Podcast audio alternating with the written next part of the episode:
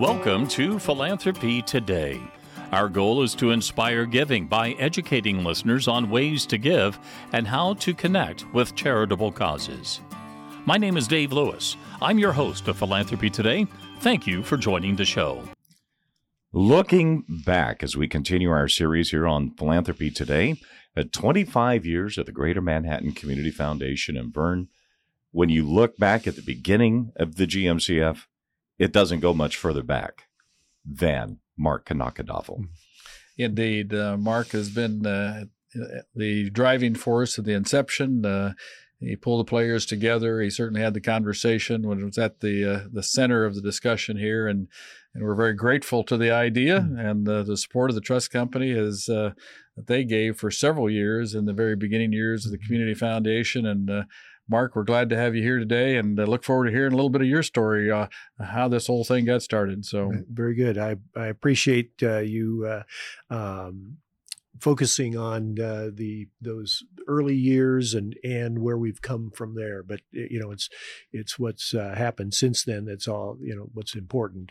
Um, I, basically it went back to uh, conversations, a series of conversations that I had with Jim Morrison and, and Jim Gordon, um, and our mutual, you know, recognition that we need something better in terms of serving our nonprofits and something with more stability and and sustainability.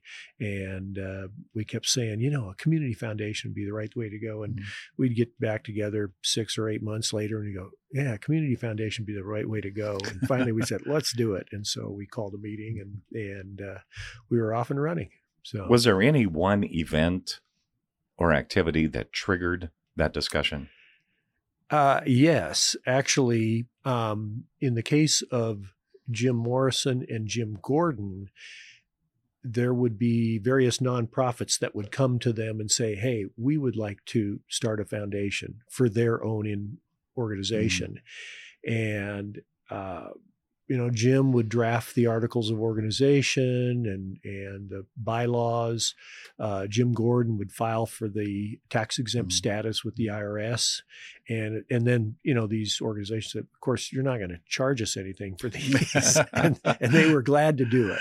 Uh. Um, eh, my experience was a little bit different in that I had a couple of clients that that a community foundation would have been the ideal structure for them, and uh, um, and so I I you know was pushing for for that. Um, what was frustrating for all of us was that oftentimes those charitable organizations would start that foundation and then the first time they had some kind of financial emergency they'd go spend whatever money they had and mm-hmm. the foundation didn't exist anymore. And we just felt like there needed to be something with some structure and, as I mentioned earlier, sustainability um, that would provide uh, um, ongoing support mm-hmm. and with some some discipline to it. what well. was that first meeting like? It was kind of wild. the uh, uh, you know I, I think there was a, a sort of a unanimity of of concern and passion for uh, this type of initiative, but we didn't really know what to do. And uh, uh, again, at, at finally, somebody said, "Well, I, you know, we weren't any kind of formal board by any means. It was just a collection of people who cared about the community." Right. And uh, I don't recall who it was, but somebody said, "Well, I make a motion that we start a community foundation," and somebody seconded it, and, mm-hmm. and we said, I, you know, and uh, I'm pretty sure that was on a Friday. On Monday, Jim Morrison had the articles of organization um, uh, prepared and, and ready to submit to the uh, Secretary of State's office. And, and then Jim Gordon said he would work on getting our tax exempt status. And, and the first check was written by Dirk Daveline. Was it? Yeah. He whipped out his checkbook and wrote a check for well, in, in uh, March 8th of 1999, the uh, state of Kansas gave us our 501c3 status. And so uh, uh, that's the birth date of the, uh, the Greater Manhattan, or at that time, the Manhattan Community Foundation, and yeah. and later the Greater Manhattan Community Foundation. So, yeah. well, and early on, uh, you know, it, it our mission as a board um, was to educate um, the community about what what is this thing and, and how will it operate. We were still sort of making it up at the as we went along, but uh, you know, eventually we set some goals and and uh, um, had some advocates. Um, you'd mentioned about the the founders fund. Um, one of the initial concerns we had is we need a pool of dollars that makes mm-hmm. this thing sustainable, and we went to um, uh, you know philanthropic folks within the community, and they agreed to to put up. I think it was ten thousand dollars each, yep. and uh, um, that built up the founders fund, and that allowed us to uh, have some, you know, sustainability. So there's a question that came to mind: Was that done before the Kansas Health Foundation challenge, mm-hmm. or was yes. that as part of the challenge? I don't think the um, healthcare um, Kansas Healthcare Foundation got involved until the end of the year. It was okay. about February or not February. It was probably about um, November or December. Okay. And uh, um, and I think by that time we had um, a director, just a very part time, and I'm trying to remember her name. Had been Annalee Donnelly. Annalee Donnelly. Yep. That's exactly who it is. Yeah and yep. uh, um, and so and she was the one who came to us um, because she'd been approached by the Kansas Health Foundation to help right. support the, the, yep. the initiative, and you know I I've often thought about looking back to see how did that initiative by the Kansas Health Foundation um, promote the development of mm-hmm. community foundations across the state of Kansas. Oh, it was and, significant. I mean, obviously, we were a part of yeah. that grow element, which was their challenge, mm-hmm. and then mm-hmm. there was a grow one and a grow two, and uh, yeah. and so they were all driving forces in helping build those sustainable funds within the yeah. organization. So the, the greater Manhattan community in itself, not the foundation, but the the community? Did they get a tremendous buy-in from the beginning, or was there a, a curve to getting it accepted? I, I would say there's a curve. Uh, we this came about, or was probably best evidenced by conversations that we had with various people um, uh, around the community to participate in the Founders Fund. Mm. You know, and said, "Hey, we we'd like you to contribute ten thousand dollars to be part of the founders fund, and that will be a an endowed fund. We'll only spend the income from that, and uh, I think that maybe went to about four hundred thousand or something mm-hmm. like that. Yep, and, and, it's still still right there today. Is so. it? Yeah, we keep using the, the income off of it, mm-hmm. and but. Um, we had some pushback from some folks, and uh, um, I'm not going to reveal names, but mm. uh, it was interesting having mm. some of those conversations. And, yeah. And one of my favorite uh, came from uh, Mike Daniels, who had called on on a a, a business to help support it. And I mean, Mike's a pretty strong willed fellow. And he, he came back and said, I've never had my head chewed off. So it was pretty funny. So anyway, well, it was, uh, it was a new thing and can the community foundation world really blossomed in 1999. Salina started their foundation mm-hmm. a little mm-hmm. bit before this one. And, uh, and that was a big push all across Kansas to, uh, uh, keep five in Kansas uh, was the motivation factor yes. of keeping five percent of the dollars yep. that were transferring out of the state in the state for philanthropic reasons. So, mm-hmm. was there any one particular event or gift that just really opened up the doors and said, "Hey, we're moving"? Uh, there were several, I think, because of various amounts. Um, there was a gift from a, a fellow who, uh, lifelong bachelor, and uh, um, he left. I, I want to say a hundred thousand dollars, and uh, uh, that was the first big gift that we mm-hmm. that we received, and uh, um, and I'm trying to recall what we used that for. Knew it at the time, but I'd have to go back and check. Years. yeah, yeah, that's right. yeah. and uh, but uh, it, there were a handful of those um, that were that were crucial at the time. Um, eventually, uh, uh you know, Jack Goldstein mm. got involved and and became supportive. He had actually created a charitable fund himself personally before that, and uh, but. Um, um he said if the community foundation had been in existence when he had done that, that's the route he would have Mm. gone. And then Right. he's, he became supportive after that as well.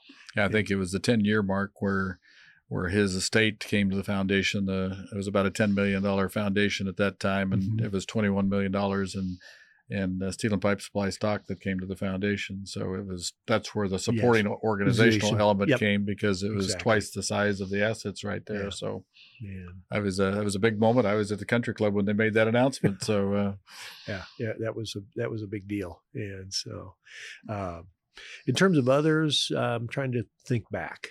Um, there was a gift from a gentleman, kind of similar situation, lifelong bachelor named Don Dodge. Yep. And uh, um, that was a, a crucial gift that that uh, that he had made, and it, you know, did came out of nowhere. Yep. And didn't even know how he got connected with the community foundation but that was kind of the interesting part lots of people when they found out about the the, the foundation um, they said oh this would be a great idea. Mhm. i'm going to go talk to so and so about this. And again a lot of it was just education. I remember i went to lots of meetings and um, you know there were church boards and uh, other charitable organizations and and just said hey we're just here to tell you that that this is something that exists. If it would work for your Right. organization um, give it some thought and we're still going to those meetings today. absolutely absolutely How Yeah. about from the nonprofits perspective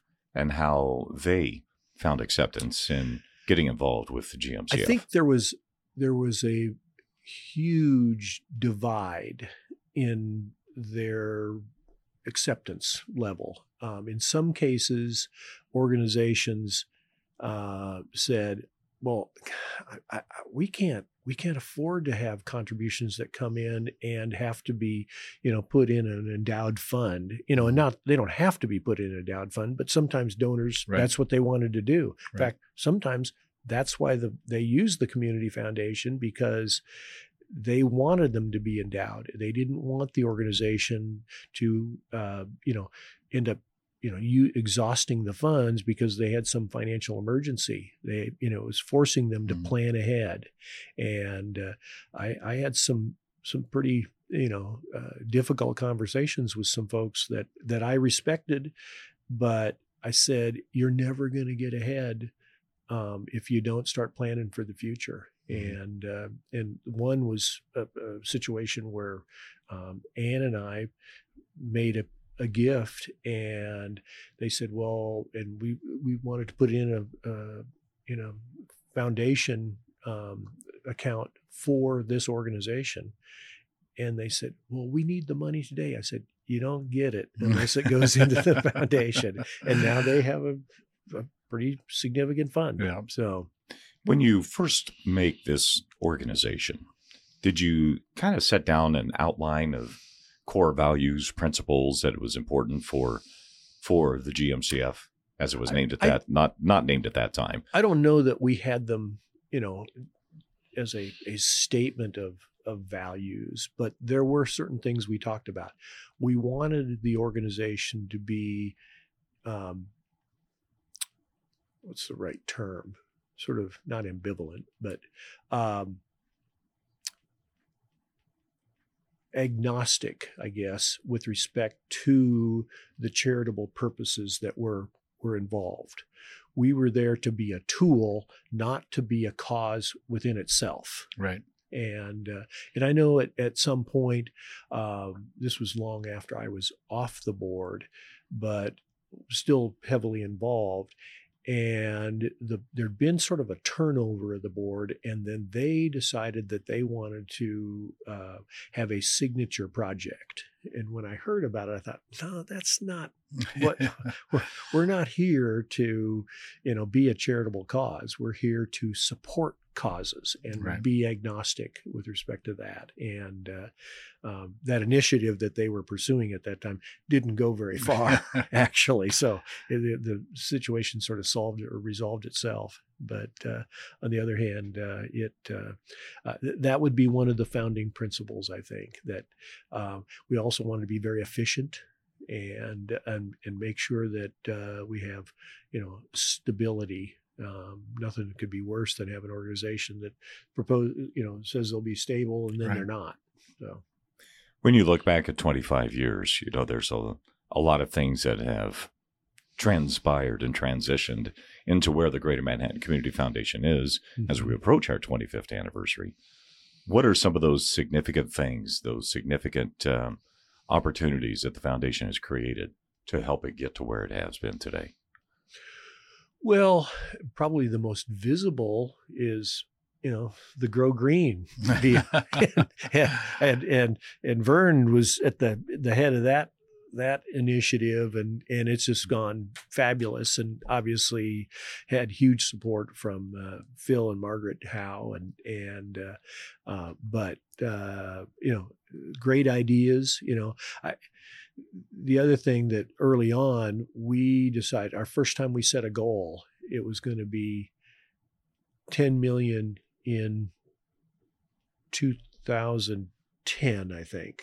Yeah i think that's what it was. Yeah it was 10 10 and 10 is what we came up with. Mhm. and i remember jim morrison kind of scoffed at that. He said ah, well we will never make it. And we made it easily you know and but you know then you go from that you know and some people say oh now we can kind of catch our breath no we're just getting started you know so Well, that's exactly right. And and to uh, to backtrack a little bit, uh, Liz Workman, my predecessor, was should get the credit, and Elaine Duvetter forget the credit for the idea of the match day. I happened to be here for the first match day. oh but, uh, okay I get the re- reciprocal effect of uh, being in the chair, I guess. But uh, I want to make sure we throw out the accolades that uh, to Liz and Elaine at that, right, that That's mighty kind of you to clarify that for everybody. so, so you know, you talk about Grow Green Match Day and the significance that that has um, has created for the foundation. How about uh, the expansion outside the city of Manhattan uh, with the affiliate and partnership programs?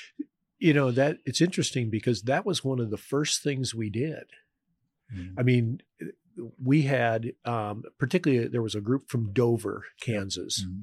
and they were at the seat with us early on i think it was in that that first year um, jim gordon had a relationship with um, a fellow there that was uh, a leader in their community and they had already had a relationship with um, the topeka community foundation but there were some policies or something that didn't work for them very well and so they approached jim about it because they knew he was on the Mhm. board and Mhm. and pretty soon we were off and running with that and that um, uh, idea expanded to a couple of other communities but you've taken it to a much higher level i don't know what are there 15 now or 20 20. Yeah, okay. yeah, Dover and Frankfort were were with us. Uh, were the only two until 2013, and then uh, shortly after, then Wamego, Marysville, Okay. Junction City started getting in the conversation, and this year we're now at 20. So Yeah, it's uh, it's grown significantly, and we also have three three uh, educational foundations that we oversee as well. So. Mhm. Yeah. If you could get Jim Gordon, Jim Morrison, and you together to talk again about where the Community Foundation is in 2024 Mhm. with over $300 million in Mhm. assets, what would that conversation be like? I guess it would be some element of satisfaction and uh, um, pride, Mhm. Mhm. but also just sort of sheer joy for the community. Mhm. Uh, that's what it's all about. And uh, um, to see organizations that are prospering, um, and you know, those are dollars that have stayed here, and also the just the huge expanse of people that are are Mhm. involved. You know, I read through that that annual report every year and and uh, see the number of trustees. I Right. don't know, and how many are, how many trustees do you have now? So we're uh, we're up at the 150. Okay. uh, and that's Did we- unusual. Did we, cap it at 150? Yeah, Okay. the, the bylaws Yeah. cap at 150, and then we actually added the young trustee program, which Mhm. was uh, not in the bylaws, but Yeah. they're not a voting group; they're just a kind of an educational group. So, but you know talking to jim and jim um, the it was satisfying for us to have people that bought into this this idea and and we weren't sure at the at the time but Mm. um you know that that would be some of our greatest reflection, I guess, if we were to get together and say, "Well done." I, one of the things that I think is uh, truly a, a, a, terrific characteristic about the foundation is the development of leaders and the idea of being philanthropic Mm-hmm. within your community. Can you comment on that? That was part of the initiative as well early on when we talked about education. Mhm. What part of it was education about the foundation itself, but also education about the importance of philanthropy. And uh, and that's part of. I mean, I love the the title of this uh, initiative, philanthropy today. I think is what you call it, and uh, um, I think that's the right message. It's not for everybody, but that's okay. And uh, um, yeah, I th- I think that would be the sort of the underlying message of the of this uh, initiative. You know, and we have the trustees, we also have the young trustees Mm-hmm. and YIC, Youth Impacting Community. Yeah. And, you know, all of these things are just, you know, in, in their effective training grounds. Mm-hmm. Is that something that, you know, when you when you look at, you know, you and and your your company, the trust company, Mhm. you know, this is uh, this seems to be consistent with some of the professional perspectives that you bring Mm-hmm. from a business perspective. Yeah, we we've always had a uh, a strong interest in in promoting philanthropy and and community service, Mhm. you know, within the company, and and some of it's just, frankly, it's fun. I you know I love meeting people and yeah. and uh, you know you see a project and say or or some need and you say well let's go fix it you know and uh, and I think for the most part you know we've uh, um, been reasonably successful in doing some of that and and uh, but some of it like I said is just fun Yeah. you know we had lots of meetings drank a lot of beer and Build only a lot of imagine. relationships. yeah uh, you know roasted a few hogs you know Mm, that sort of thing so When you look back at what has happened in 25 years, let's look forward to the next 25 years. Yeah. Something that you might offer as a as a goal or something that you'd Yeah. be hopeful to see with the I-. I'm gonna I'm gonna switch that around just a Okay. little bit, Dave, because one of the phrases that I often use with charitable organizations as they're wrestling with issues and that sort of thing, and and I often say, well, hopefully this organization will be, you know, uh, sitting around this table. 500 years from now debating what are they going to do with this you know they Yeah. kind of go 500 years my god that's a long that's longer than the united states you know I said, yeah but forever is a long time and uh, uh, and, and that's what I, I, I try to get people to th- think long Think term big. think big and think long term Mhm. and uh, Yeah. so uh, yeah that uh, is certainly part of the the initiative i guess Do you see any uh, thing that uh, just really stands out is what may be the biggest challenges facing not just here in Manhattan, but any community foundation? I usually don't think about that actually. yeah. Okay. Um, we'll just we'll just well. we'll just let me let me. out. How about leadership? That's that's important, you know, and uh, uh, nobody's indispensable, but boy, leadership counts a lot. Why'd you just look at Vern when you said that? He's younger than I am, but just barely. Yeah. Well, it's been certainly a delight to have you in and, and get some some very deep historical perspective on the Mhm. Greater Manhattan Community Foundation, and and uh, I would like to think that uh, you and Jim Morrison and Jim Gordon just you know got to be beaming whenever you think about some of the things that have transpired with the Yeah. foundation over the last twenty five years. Yeah, well, it was it was kind of fun at the time and getting it started. We, you know, when you don't have any real clear idea of what's going to happen, um, it's a little scary. Um, but on the other hand, if you've got you know good principles and good people and and uh, things tend to work out. Well, Mark, I would say your your fears have led you to uh, to found the the largest community foundation in the state of Kansas now. The uh, the foundation that has the most partners in the Mhm. state of Kansas. The foundation that has granted the most money in the state of Kansas, and And I would I say didn't the know uh, all that stuff actually. and I would say the foundation that's got the uh, the greatest community members as well. And Yeah. so we thank you for your vision bet. and your your support and your service. And uh, uh, it's been a delight to have you here today. Thank you. You bet. Thank you for joining us for Philanthropy Today, an inside look at the Greater Manhattan Community Foundation. You can always learn more about the GMCF at our website, mcfks.org. We also invite you to subscribe to Philanthropy Today on Apple, Spotify, Amazon, or wherever you get your podcasts. I'm Dave Lewis. I'm proud to host Philanthropy Today. It's hosted and produced in the Ad Astra Cast Studios in downtown Manhattan, Kansas.